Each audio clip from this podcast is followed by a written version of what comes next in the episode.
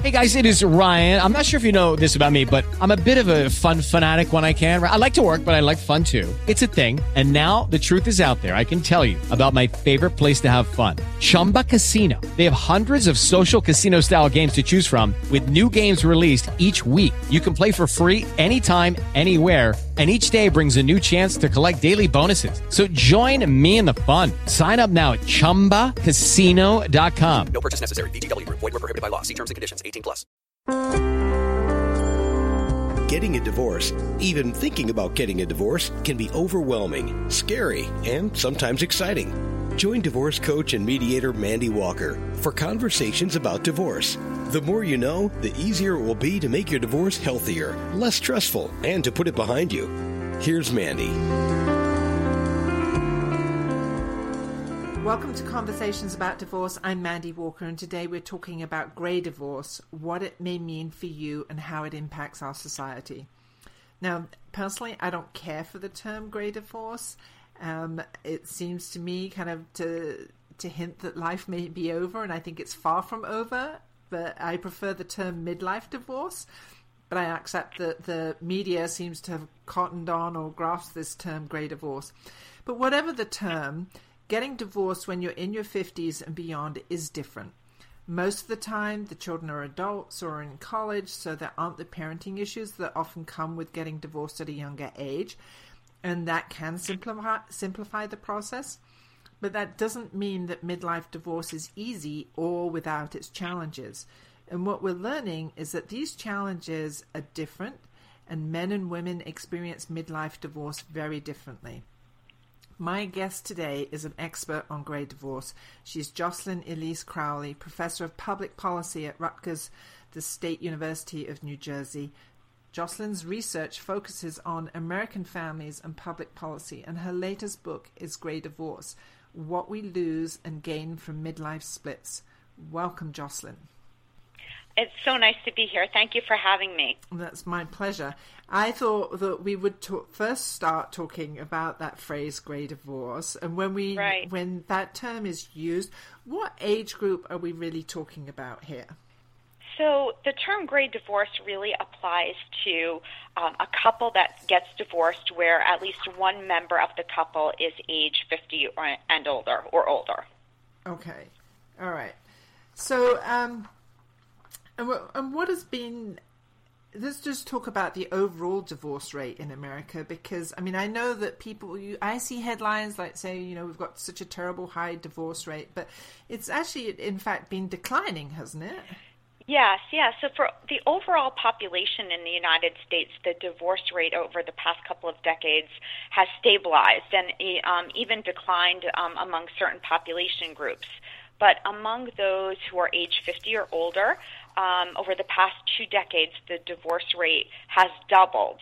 Uh, so that now uh, one out of every four divorces is gray. Um, and so that's a substantial increase. In uh, 2010, there were over 600,000 individuals who went through a gray divorce in the United States, and by 2030, we expect that over 800,000 Americans will go through a gray divorce. So it's actually quite a striking statistic. And so, with that sort of um, incident of divorce at older ages, or that that change in that, that um, has a dramatic effect. That can have a dramatic effect on our society. Absolutely. You know, there are lots of consequences to people getting a divorce at that age and and their consequences are are quite different for men or for women. And and that's what I really uh, explore in the book. The the causes of gray divorce which are interesting um, on their own but also you know the consequences and what we as a society can do about them. So let so let me ask you first of all let, let's go to that beginning point and say why what do you see as being the causes for this trend in um, midlife splits? Sure. So the so the causes are, you know, uh, somewhat um, demographically based. Um, in the United States, we simply have the aging of the baby boomer generation. So in 2010, there were about 99 million Americans age 50 and older. by 2050, we expect that number to be over 160 million. So what we just see is that more and more people are over the age of 50, and that just simply translates into more divorces. In the United States as well, we've seen um, rapid life expectancy increases. Um, so in 1950, the average man could expect to live to be about 66 years old, and the average woman about 71. Now, for men, it's about 76 years old, and women 81 years old. So with longer life expectancy, we also expect to see more gray divorce. People are just living longer; they're exposed to the possibility of divorce as well. So, and then lastly, so by by the time that you, uh, when you reach your mid fifties, you can still say, you know, I can still expect to live another 25, 30 years, and this is not exactly. how I want to live my life. Exactly. You can definitely look at your life and, and analyze it and, and decide to make changes. I think the the last factor though is just uh, overall the stigma of divorce has really really declined over the past couple of decades. So. Uh, you know, it used to be the case that people in my grandparents' generation wouldn't even think about divorce, and right. now it's just very, very common and quite accepted culturally. And I think in your book you talk about one of the factors being the the legal system now is a no fault system in all the states within the U.S. Yes, yes. So you can get a divorce quite easily. There is uh, the the basis of divorce can be no fault, although people can also um, use fault as a mechanism for getting a divorce. But it has actually become quite easy to get a divorce in the United States. So I'm just going to say it, it's that means I, I would say that the legal system has maybe become easier. It's still emotionally very difficult and financially difficult for people to still work through the process. Yes, in terms of the basis of divorce, um, having the no fault option there definitely makes things easier. But interestingly, in the United States, every state has its own rules and laws regarding divorce. And actually, in some states, um, divorce can be a little bit harder than in others. You know, they right. some states require, you know, getting counseling or other types of waiting periods. So there's a lot of variability, but definitely the no fault option makes things a little bit easier for couples in the United States. Right, right. And um, in your research, though, you've um, gray divorce doesn't mean or this generation getting divorced and um, getting divorced at increasing rates. It doesn't mean that they don't believe in marriage, though. No, so you know that's one of the the real interesting findings of a, not only my research but also of other social scientists. Uh, people are not getting rid of this ideal of marriage. They're not just saying, okay, we're going to live together or we're going to um, just uh, you know be partners without getting married. Um, marriage is still upheld as the really important symbol of of commitment in the United States. And you know, even talking to the people um, in my study, um, 40 men and 40 women who had experienced a gray divorce, many of them were optimistic about pairing up going forward. Right. So, but maybe did you did you find that maybe the expectations of marriage has changed? That people don't expect it to be. They they still want to make that um, serious commitment, but they don't necessarily expect it to be a lifelong commitment. They didn't really talk about it in that way. Um, you know, getting a gray divorce for the majority of people I spoke with was a really serious and heart wrenching decision. Yeah. And you know, most of my interviews had to do with about exactly that process of of splitting up, um, rather than their ideas of about repartnering. Although I did ask them about you know whether or not they would remarry, and they had answers about that. But um, you know, it was an extremely difficult decision, and many of the couples that in my study had been married 20, 30, or 40 years. So this was not something that they took lightly. They took their their marital vows very very strongly and seriously and only after a severe relationship stressor or a period of stress did they decide to divorce. Right, right. Um, through your work, you've identified that men and women experience gray divorce very differently. Can we Yeah. can we talk about how? First of all, let's just talk about how men experience it. What what's the most common um, consequences that you've found?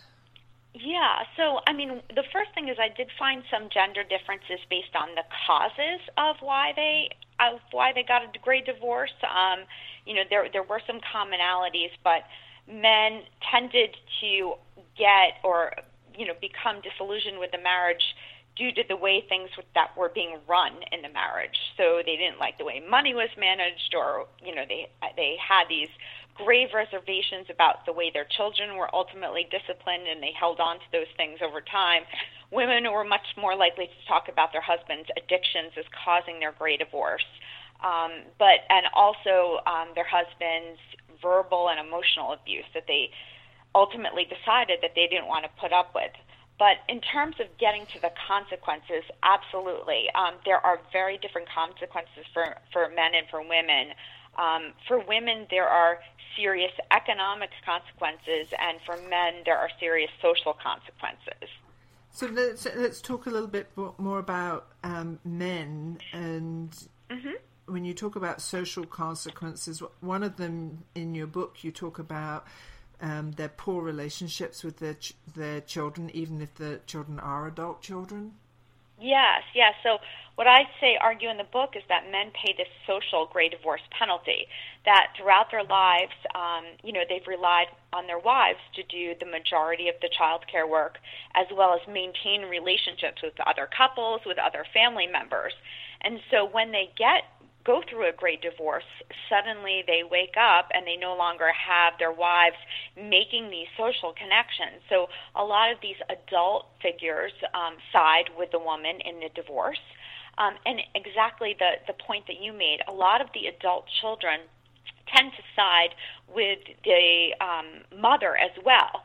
And um, this was quite heartbreaking for uh, a lot of the men. Um, you know, regardless of the cause of the divorce, they ten- tended to move in that direction to side with the mother.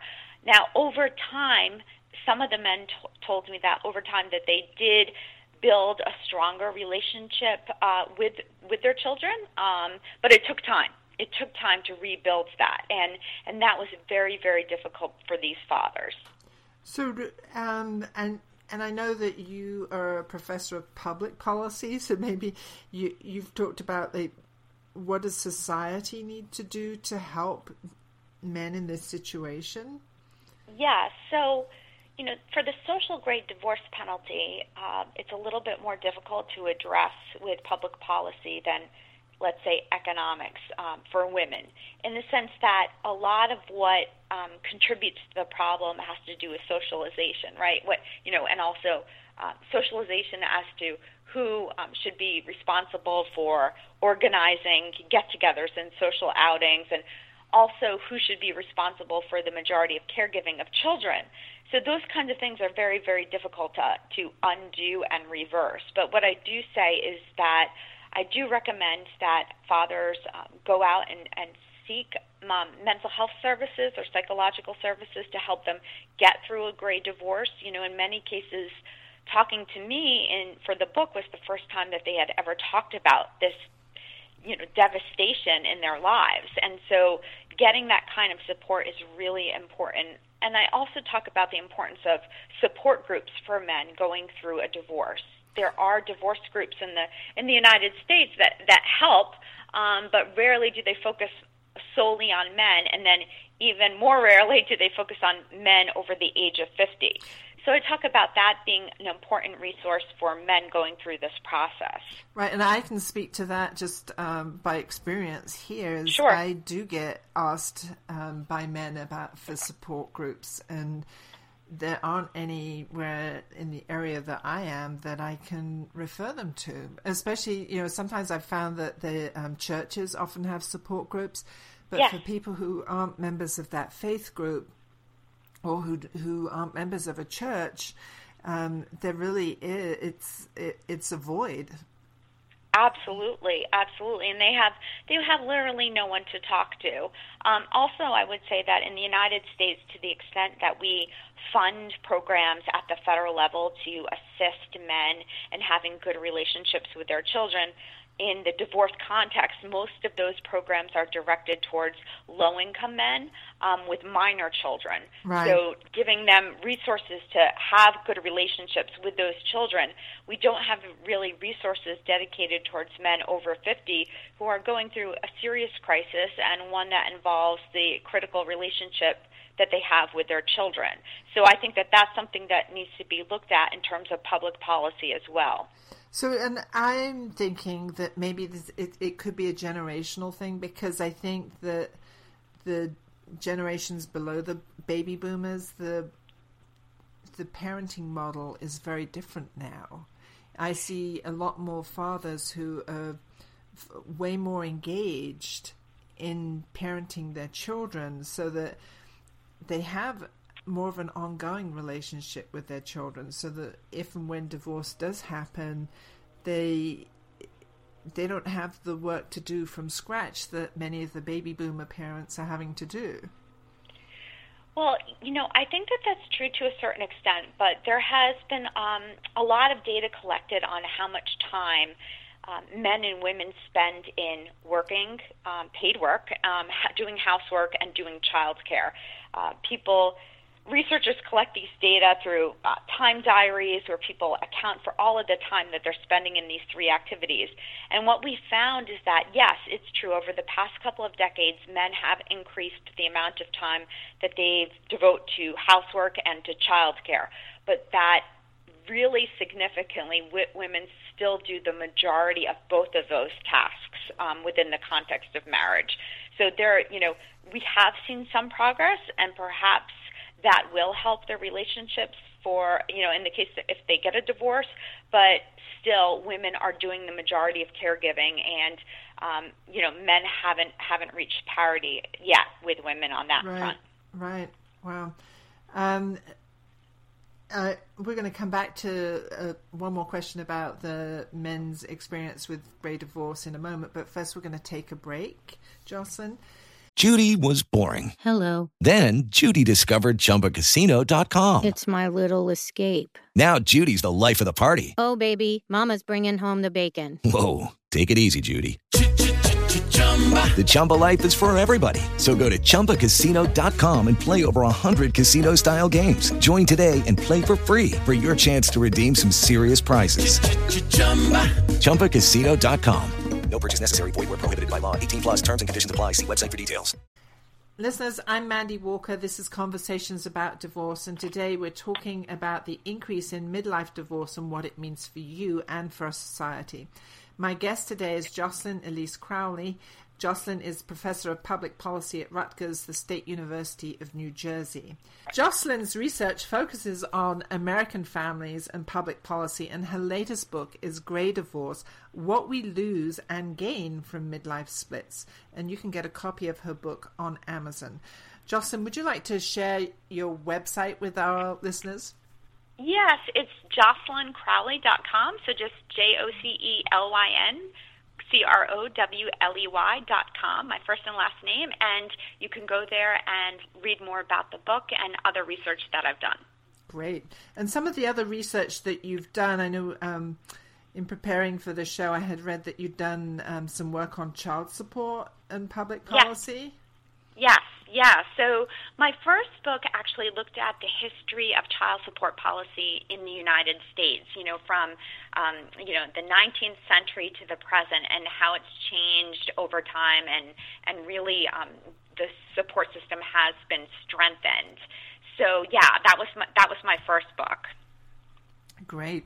So let's let's jump back, and we were talking about the impact of midlife splits on men, and I wanted to go back to one of your comments the the social isolation they felt because oftentimes in marriages um, there's always that division of labor, but Yes. very traditionally the woman has often taken on all of the social role of like organizing social events and managing their friendships and where they go out and who they meet with and all of that.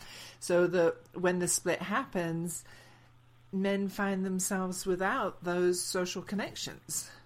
Absolutely, yeah. It's it's a it's a very very uh, difficult circumstance and th- they lose those social connections. Um, one of the people I spoke with, I remember vividly, he told me that he had been going to a church for 30 years with his wife, and uh, his after the divorce, his his wife's father died, so he went to the same church for the services, and he said that none of the people in the church would, even came up to him.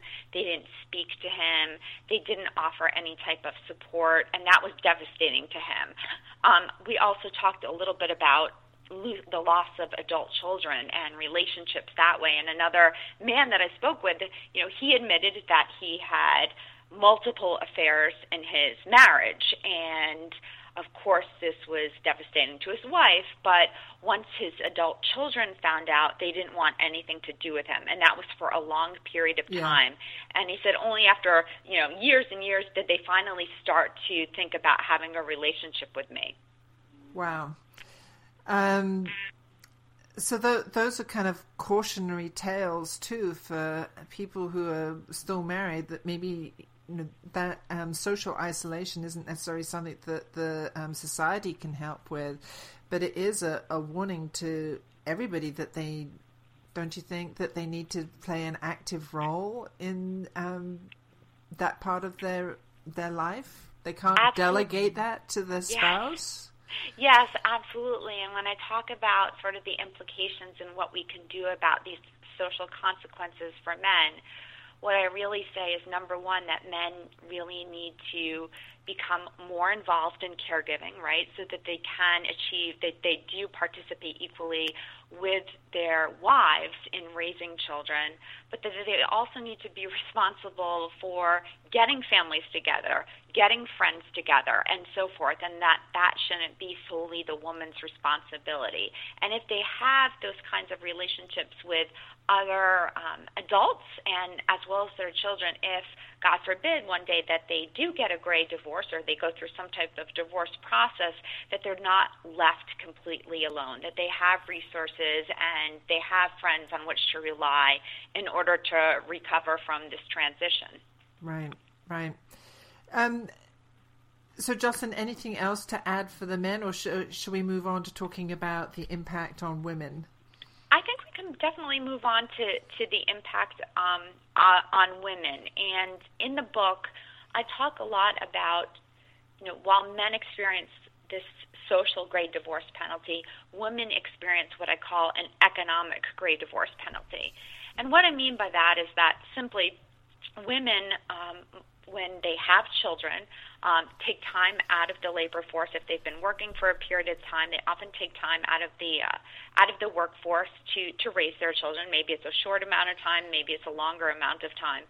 But you know, when they do ultimately go back to work, they find themselves behind the men who had stayed steadily employed. Right. Um, so, you know, while they were out of the workforce, they weren't necessarily contributing to savings or retirement savings or to the Social Security system. And then when they return, they're making a lot less money for a variety of reasons. They've, you know, they haven't kept up um, in terms of skill level. There's still wage discrimination in the United States. Um, they tend to be um, uh, um, in jobs that are occupationally segregated into lower lower wage um, jobs for women. And as a result of all of these factors, once they go through a gray divorce, they find themselves you know, in, in an economically precarious situation. They don't have the savings that they need. They don't perhaps have the work history that they need. Um, and they definitely have, you know, a lot less in, in retirement and social security contributions that, you know, are, is really, really scary for these women. So the um, legal system can help with some of those things, like um, in terms of dividing the retirement accounts and um, dividing savings. Um, but it's never going to help with the fact that the the loss of income if they if they have been a stay at home parent, their their salary is probably unlikely to ever get to the level where it would have been if they'd stayed in the workforce. Absolutely, you know they're going to be further behind uh, their their male counterparts, and they're and you know, ultimately, you know, each divorce is its own unique experience, and sometimes judges do divide things up so that the woman is compensated for the time that she took out of the paid workforce to raise children, but sometimes she's not. And the other factor that can't be overcome um, is that in the United States, um, in terms of Social Security benefits, the average woman woman takes home about fourteen thousand dollars a year in benefits, whereas men take home eighteen thousand dollars a year in benefits, and that's primarily due to child care responsibilities and caregiving responsibilities that are placed upon women. So you know, what I really talk about in the book is the need for us to, you know, pursue economic equality for women on a whole range of levels um, in order to really soften this economic blow that women experience after a gray divorce. But are you advocating that women shouldn't, that people shouldn't? Oh, well, I was, I'm going to say people rather than women. I know historically it should, been women that have been the stay-at-home parent, but I see more men doing that. But are you perhaps advocating that um, people shouldn't stay at home for their children no, because of this no, economic not... a deficit that it creates? No, no. Um, what I would say is that you know to the extent that people have the resources to stay at home, and that is, is, is a as a choice that they're lucky enough to have the opportunity to make um, you know, I would like to see that ultimately be kind of gender neutral. You know, whether that whether a woman stays home for a period of time or whether a man stays home. You know, the the most common occurrence is that a woman stays home. You know, if she's breastfeeding, that might be a little bit more um, essential um, right. that she stays at home. But you know, in the United States, it's just the, the men take very, very little time off when a child is born. So I would like to see more equality in terms of child care in the first couple of years of that child's life so that women don't necessarily fall as far behind men um, when it comes to earning money and then ultimately saving money for their older years. Okay. And do you still see, um, in terms of the financial impacts, um, again, in most marriages there's a division of labor and there's oftentimes one person who manages the household finances um, and i've often seen that it, while the woman may be paying the bills she doesn't understand the full picture of the the finances and that yeah. i think is a disadvantage when you do end the marriage that's a huge learning curve that you have to um, get up to speed on pretty quickly. You can't just be writing bills, if, um, writing checks if you don't know what the big picture is.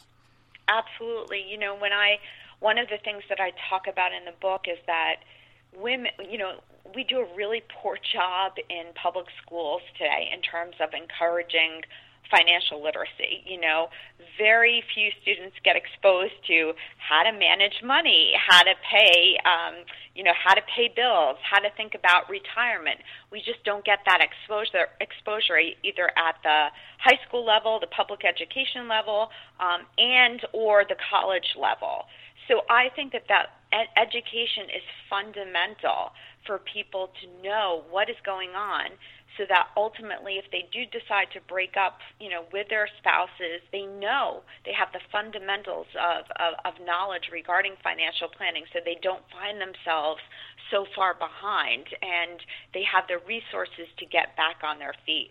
Right um, you also mentioned, and I'm going to jump here, and we're kind of running out of time, so I just want to do this really kind of quickly if we can. Is um, you mentioned that the Affordable Care Act was a boost for people getting divorced because it does it does make it much easier for an individual person who is not employed to get their own health coverage. Yes, it did help a lot of people purchase their own insurance policies from um, that the markets that were created as a result of the Affordable Care Act interestingly, you know, a lot of research has shown that women stay in bad marriages due to their health and due to their husband's health care insurance. so, you know, we have they're dependent on their husband's policies. Yes. Um, their husbands are employed. They they are dependent on the husband's policies, so they they actually are less likely to get a divorce even in if they're in a bad marriage because of their desire to remain on their husband's policy. So, you know, with the passage of the Affordable Care Act, some of that pressure, I think, has been relieved, and I think that's a definite, uh, definitely a positive sign for women going forward that they have more options and that they don't feel necessarily Right. tied to a bad marriage because of a uh, health insurance policy. Wow, interesting. Um, one more question for you, Jocelyn. Yes. Um, from all the people that you interviewed, I'm curious, did any of them express remorse for getting divorced? Did any of them say that if they'd known that it was going to be that hard, that they would not have gotten divorced or they would have prepared differently? I think that there were a handful of people who said that they didn't understand the loneliness of what was uh, the the feeling of loneliness that they would experience after their divorce, and that if they had known, maybe they would have fought a little bit harder for their marriage. But I would say the overwhelming majority of cases both men and women talked about the positive and the upside of a gray divorce. And by that, they were talking a lot about financial freedom, you know, no longer having, having to look at the other person and deciding how to spend money, um, but also just independence in their lives, not being tied to a person who was not necessarily good for them. And so I would say that they had a positive outlook going forward, and that was the most, um, I think, important finding of the book that they weren't necessarily going to be devastated for the rest of their lives. They saw themselves moving forward, and they were looking forward to to new opportunities and um, new paths on which to go um, going forward after the age of 50. So, so yes, absolutely, and that's that's why I don't like that term "gray divorce" because it just Uh, yes. to me, emotionally or psychologically, kind of reminds me like my grandparents were grey, and and I don't, Right, I don't right. feel that old, you know, and I still have a lot of life to live. So That's right. That's right. Everybody, you know, once you hit 50, you still have a lot of life, a lot of life ahead of you, and and they were optimistic. The majority of them were optimistic about their futures going forward. great. Well, thank you so much for your time today, Jocelyn. Thank you. I appreciate it. Yeah, and I appreciate the work that you do because the Census Census Bureau tells us about divorce numbers and trends in marriage, but those numbers don't give us the stories. They don't. They don't tell us the why or the impact, and that's what you've been doing. Listeners, we've been talking about the increase in gray divorce and what it means for society and for you. My guest today is Jocelyn Elise Crowley. Jocelyn is professor of public policy at Rutgers, the State University of New Jersey. Jocelyn's research focuses on American families and public policy, and her latest book is Gray Divorce What We Lose and Gain from Midlife Splits. And you can get a copy of that book on Amazon. And Jocelyn, can you share with our readers your website one more time? Yes, it's jocelyncrowley.com. So that's J O C E L Y N C R O W L E Y, my first and last name, dot com. And you can go on the website and learn more about the book as well as see opportunities to purchase the book and look at some of my other research. Thank you. And Thank you. And listeners, if if you are in midlife and you're thinking about divorce, I would tell you don't wait for a change in public policy to help you there. Don't wait for and don't wait for your divorce to be final or even for the end of your marriage to be a certainty before you start taking action. Um, I listened to to what Jocelyn has talked about, and I think for women, the dangers in midlife splits points to being accountable for your financial well-being, and that means understanding your finances, learning how to manage them, both the budgeting side and the investing side, and it means creating a long-term plan for your future. If you're still married and if it's your spouse who's been handling all of this, ask them to start including you, get getting more involved now may help you and your spouse to be on the same page. And who knows, it might help save your marriage too. For men, you've got to start working on your social skills and the nature of your relationships with your children. Take stock of your social life now. Whose friends do you see? Who makes the arrangements with the children? Who makes the arrangements with your family? Um, and who coordinates all the schedules? What can you do now to start learning these skills? Are there people you could reach out to now to create new friendships? Again, if you're still married, talk to your spouse about wanting to take more of this on, and again, it might make a difference to your current relationship. If it doesn't, then you'll be building the foundation for your next phase, and it could make your transition easier. Thank you for listening. Remember, you can get a synopsis of the show at my blog since my divorce. I'm Mandy Walker, and I hope you'll join us again next time for more conversations about divorce. Hello, it is Ryan, and we could all use an extra bright spot in our day, couldn't we? Just to make up for things like sitting in traffic, doing the dishes, counting your steps, you know, all the mundane stuff. That is why I'm such a big fan of Chumba Casino. Chumba Casino has all your favorite social casino style games that you can play for free anytime, anywhere with daily bonuses. That should brighten your day a little. Actually, a lot. So sign up now at chumbacasino.com. That's chumbacasino.com. No purchase necessary. Group. Void were prohibited by law. See terms and conditions. 18 plus.